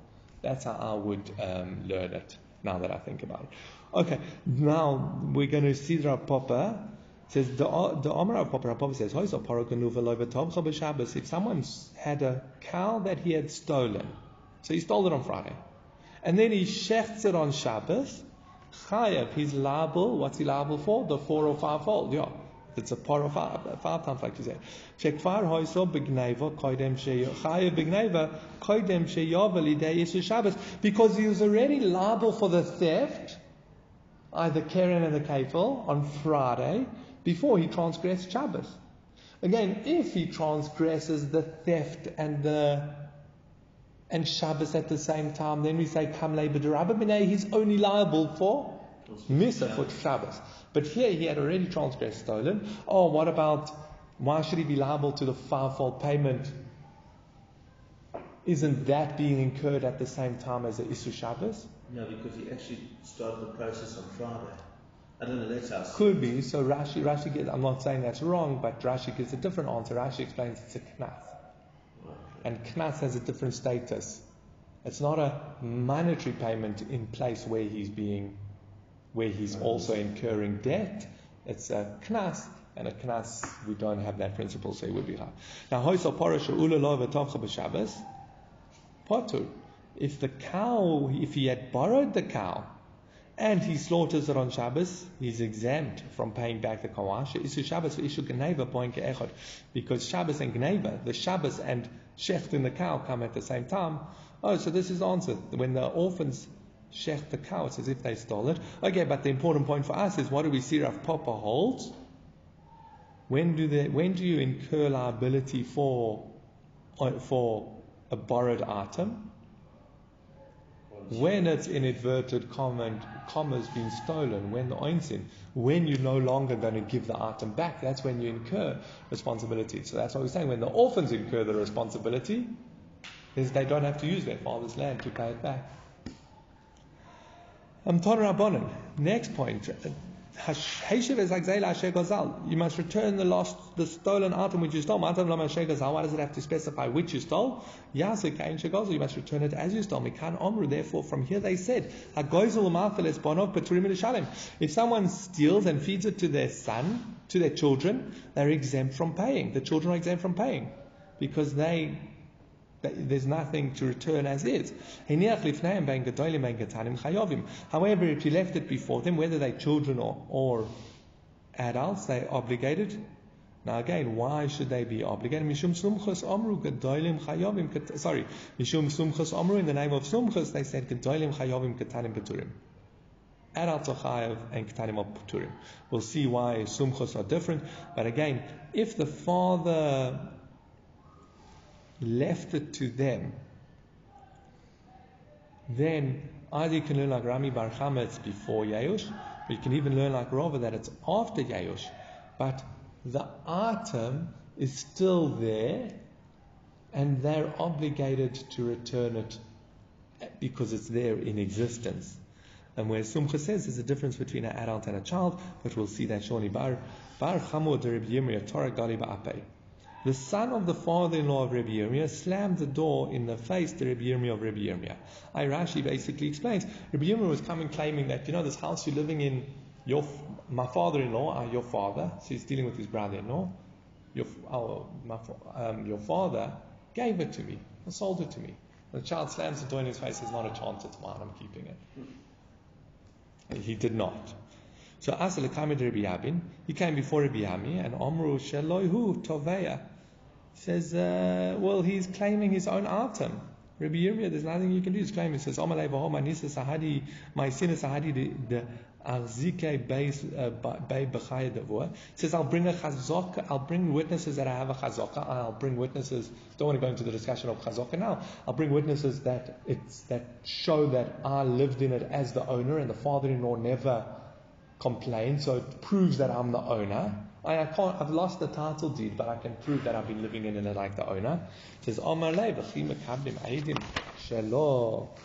bifnei baldin. You can't accept eidim when it's not before the baldin. And a katan is as if he's always a, not there. Ah, you can only accept, I can only, basically what he's saying, I can only accept eidim to sue, to sue this katan for his things, to, to sue for this house if the Baldin, the defendant, is there. Being a child, it's as if he's not there, therefore I'm sorry, Rabbi Yirmiyah, you're stuck. You can't. It won't help to bring aid in. It says, But what do you mean? You can never sue katanim. We just taught in a brisa that whether they're children, whether they're adults or whether they're children, they're obligated to pay. So Bitzidecha. Says, yeah, well, you now on other sides of Sumchus Machloikes. Sumcha says Katanim can't pay, and I'm going like Sumchas. And yeah, you're right. The other opinion says Katanim can be sued. Says Omar Ichil Kuli Alma V'Koy B'Sumchas. So what, all of a sudden the whole world switched teams and now go like Sumchas? Is it just to take money from me? He's, uh, he's like, what do you mean you, so why are you going like Sumchas? What about all the other opinions? So Adahachi Igalgel Milsa Asa Umatilakaimid Rabbi In the interim, this matter reached Rabbi Avo. Omar, and he said, Loi Shamir Lechu Hod Rabbi Yosef Bar Chama, have you not, Omar Rabbi? Have you not heard for this teaching that Rabbi Yosef Bar Chama said the name of Rabbi? To Omar Rabbi Yosef Bar Chama, Omar Rabbi Yoshaya. Tino Kshetokaf Ba'avodov, Ba'avodov, Yered L'Tosora Shel Chavera, Va'omar Shelihu. If a children gathers his slaves and he goes to his friend and his field and he basically tries to take it by force, that's what he's done with his slaves, and he says, it's my field. You don't say, leave the child there until he grows up. You extract it from the child immediately. And then when he's older, he'll bring Adim and we'll look into it. And so what do we see? You can extract property from a child and resolve it properly when they are an adult. So the Gemara says, no mi domi. Chazaka davua. There, they take it from him because he doesn't have the chazaka uh, of it being his father's. I, this orphan's acting out of the chazaka. He's coming onto this guy's property and kicking him off, saying it's my property. However, in our case, aval chazaka in the case of Rabbi Yirmiyah, the child has a chazaka from his father. I, he has good grounds to be there, and therefore we can't kick him off. Okay, that's the point. Now, again, along similar lines, but a new point, Omar Rav Ashi, Omar Rav Shabtai. Rav Ashi said in the name of Rav Shabtai, Makavlim Eidim Shalom Bifnei Baltin. You can accept Eidim when the defendant's not there. Tohi Bo Rabbi Yochanan, V'chim Makavlim Eidim Shalom Bifnei Baltin. Rabbi Yochanan was very bewildered. Can you accept Eidim before a Baldin? Now, this is quite interesting. That just the people involved in this discussion are interesting. Rav Ashi, at least the Rav Ashi that we know lived, is the last of the Amoraim. He's in about the year 500. Rabbi Yochanan is from the first generation of Amoraim. In some ways, he even learned by the Tanoim. So he's uh, 300 years before that. So how can you have Rav Ashi coming and saying something Makabli Maitim, Shelo Bivnei Baldin, and Rabbi Yochanan responding. So that's why some change the Girsa to Rabbi Asi, or some say it must be a different Rav Ashi, but yeah, that's just uh, interesting on the, from a historical and the, the you know, could this discussion have ever taken place? It says, okay, Kiblu Minei Rabbi Yosi Baldin, Kiblu Minei Rabbi Yosi Baldin, uh, Rabbi Yossi Bar Chanina received uh, a way to explain this.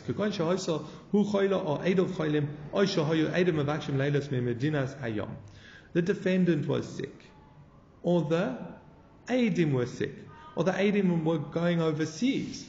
The V'sholchu lo v'lo bo. So they sent for the defendant and he didn't come, or he couldn't come. That's where you accept aidim Shaloi Bafonov. And that makes sense. Why? Because this guy needs to resolve the issue. If it's not resolved now while there are these Adim around, what's going to happen? The guy's going to get to keep it and he's no longer going to have Adim to prove it. So therefore, even if the Baal did that, the defendant is not coming to court, in this case you can judge him. You can judge with, you can accept the Adim, judge against him without him. Says Omar Rav Yehuda, Omar Shmuel, Mekadim Adim Shaloi Bifnei Baldin. Rav Yehuda says name of Shmuel, you can accept Adim when the defendant is not there. Omar Mar Ukva Lididim Afoshili Minei Shmuel. Mar Ukva said it was explained to me in the name of Shmuel. Or Shmuel explained to me, Kagon to Pot Bedine, this is where they already opened the case. The Sholchule, and they sent to the defendant, and he didn't come. Avaloi Pot Bedine, if they hadn't already opened the case, Motzi. You know what, I actually want to go to the Bezdina Godol. Um, I'm not, uh, I'm not uh, getting involved in a court case here. I want to go to the, the High Court. Oh, well then, even if they already started the court case, either guy went and he brought his aid him and then they summoned him to court, they've already opened the, opened the case. Why can't he say, I don't want to be judged here, I want to go to the High Court? So oh, Omar Rabina kagon to knock disk in based in a gadol. It's where he has a, a, a from the Beis in a The disc is the is a document from the Beis in a saying we want this court to judge it. I, they're on the ground, they know what's going on, we want them to judge it. Once they've opened that case, then this guy can't come along and say, no, I'd rather go to the Beis in Agadol. Says, okay, Omar Rav, yeah, just to clarify, but I'm not going to do it now, is is a Shmuel, this, that, that opened the court case, is where um, you can judge before the defendant is not necessarily arguing Rav Ashi who says that if the if the Adim can't come to court or the defendant can't come to court, then we open the din. I'll just say that because there, here, it could be even where the defendant could come, if he refuses to, or if they've already opened the court case and he's not coming, then they can open it. In the above case, it's where the Adim are going to disappear or the defendant's going to disappear and it's going to be harder to judge the case. There you can judge without it. You don't have to have opened the case to start the judgment. Is this, there's only uh, there's only one person being judged. If that what do you mean? Case. Normally there's got to be both defendant Well, oh, so the plaintiff, the, the claim, the guy suing in court, he has to be there. He's the one taking, going to court. Cheers, have a good day. He's the one going to court and taking them to court, so he has to be there. The, the question is on the defendant. So the standard in the halacha is that the defendant has to be there. Basically, can't go through the procedure when he's not there. No, they can't open the case without them both being there. Um, no, because what I think happens is the guy goes to court. He said he, he goes to the court and he says, uh, Ruvain's stolen from me, Ruvain's borrowed money and he's not returning, whatever. I want to open the case. And they won't accept any testimony or anything, but then they will summons the defendant. So I think you can open the case without him being there, without aiding. Otherwise, what's going to get into court? Yeah. You can't have the case without mm. No, but so you but you open the case yeah. and then you and then Beis Din summons him says, Omar Rav, you can verify shtar shel b'nei baldin. This is the whole din of kiyum shtar. But Rabbi Yochanan Omar ein mekayim shtar shel b'nei baldin. Rabbi Yochanan says you cannot verify shtar if the baldin is not there. So I want to, I have a loan document. I'm worried that the Adim signed on it. They're going overseas or something. So I want to verify. them. And you get the three judges to verify the signatures or someone else to verify the signature before, and then they verify the document. So um, Rabbi Yochanan says you can't do that unless he's the Omer Chases. Rabbi Yossi Baravur, Rabbi Shaisha says to Rabbi Yossi Baravur, Esper Achol Tamid Rabbi Yochanan. I'll explain to you the reason behind Rabbi Yochanan. On my the Pasuk says, Word Bavala, Belo Yishmerenu. You warned the owners and they weren't there. This is the case of the Shalmuad, but basically you always have to warn the owners. You have to warn the owner, this guy's a, verifying a star that's going against you.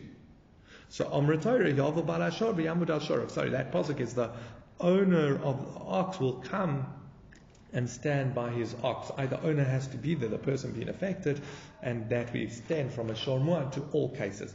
Okay, but now Omar Rava Rava says the halacha is you can verify a star even when the Baal Din is not there, and even stronger, even if he's standing and shouting.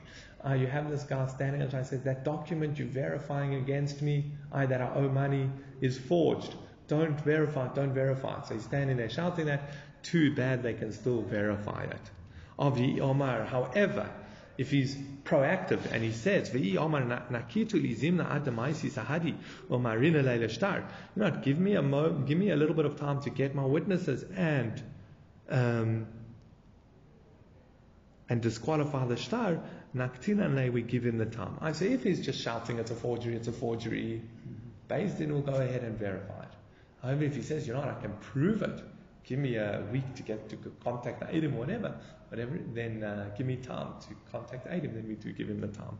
And we, are going to see a bit later how long we would give him, etc. So, i asa asa. If he comes and he brings Adam, then he's come. Very good. Ilo asa. What happens if he doesn't come? So, natrin and bahab. We give him a Monday, a Thursday, and a Monday. I like a week and a half to come back. Ve'ilo asa kazvinan pesicha ilua tishin yomim. And if he still, and if he doesn't come within that time, again, he said, give me time to get witnesses, and I come, and he hasn't come, then we excommunicate him for 90 days. Now, this is all before we allow the the milveh, or the person who's owed the money, to go and attach his property. Again, you go to the lova and you want the borrower and you want him to pay, and he says, you know, give me time to disqualify that star. So he said, you give him 90 days before the milveh is allowed to go and take land. That's, and we're going to explain now. We don't, we, the first 30 days, we're not going to put him in Khairem because maybe he's saying, you know what, I'm trying to borrow other money to pay back my loan. It says, Sorry, so you're not allowed to attach the assets. He's in Khairem, but you're not to attach that. Um, Leina. the ah, Omar. The next 30 days, we don't allow the borrower to extract the money because he could say, Look, I didn't find anyone who would lend me money.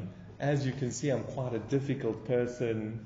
I'm struggling to pay back my one loan. No one would lend me money. So I've been trying to sell off my assets to raise the funds.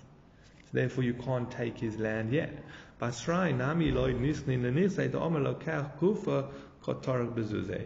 He says, uh, um, and then the last 30 days, from day 60 to 90, or 61 to 90, you also can't let him attach assets because he says, I found someone to buy my property. They're just trying to raise the funds. It's like when you put in an offer for the home, for your, for a home, and then you go to the bank and you got to get your loan. So you have like a time, you say, I'm buying your house on condition I'm able to secure the funds within a month or however long it is. And that's here, uh, and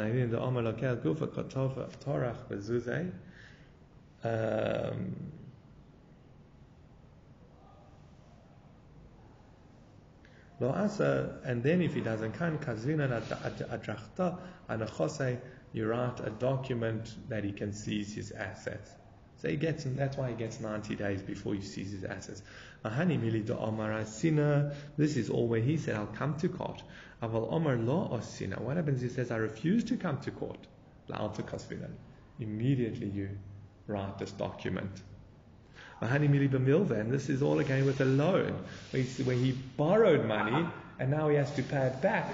That's where we give him 90 days. Aval Picodon with the deposit, where he should have the actual item in existence. We write that he can extract it um, immediately. We only write this adrachta, this adrachta on land and not on metaltalin. Why? Because maybe the lender will consume the וכי לויבה ומייסי סהדי ומרי לא משכח מידי And when the loive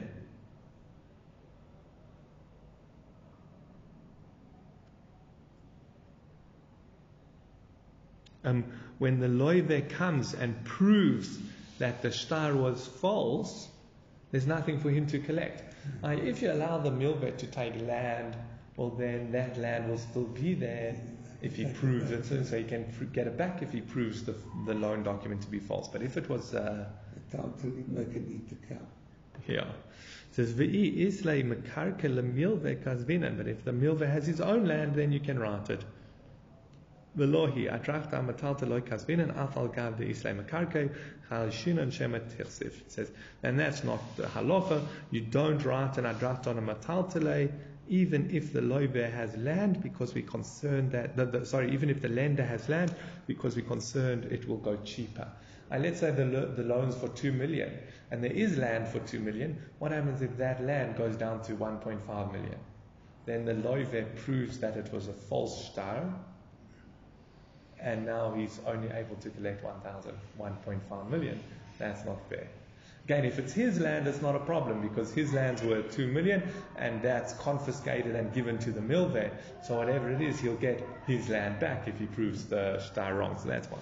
So the key kasvina nadrachta, moidina lay, you do have to give the loive, the borrower, warning that you've written the adrachta. Bahani mili the makarev. That's where the borrower is close enough that you can give him warning. Apal mirchak lo, but if he's far away, you don't have to give him warning. I don't remember why do you have to give him warning.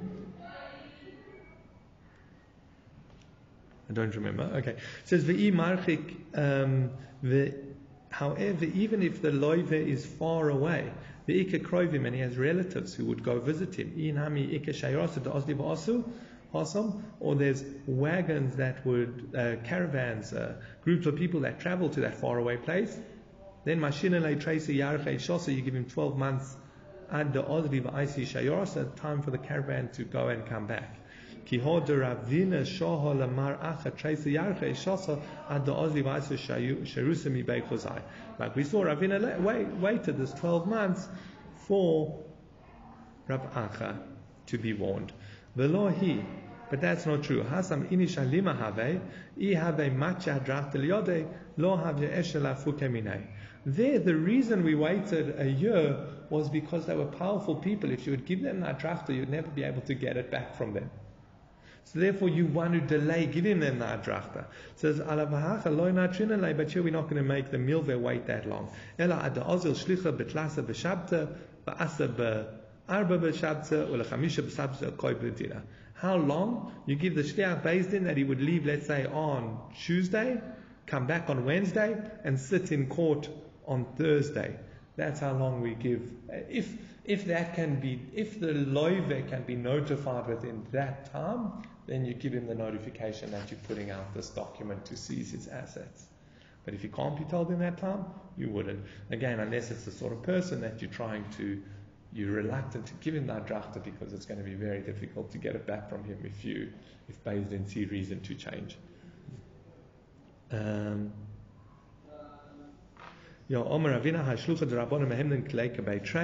This Shliach Beis Din is believed like two witnesses. Ahani Mili Leshamta, that's regarding putting the loive in Cherem, Aval Psicha. But in regards to um, this, his service fees, The yeah, making him pay for the fees, Kivain the Mamoina Kamachasele, the Kor Boile Lemeisiv Leizuzi Lesafra, law. Since you're going to cause him a loss of money because you want him to pay for the scrub, you can't just um, rely on the Shliach Beis Din. You need two witnesses to it. Okay, and we'll leave it there for today.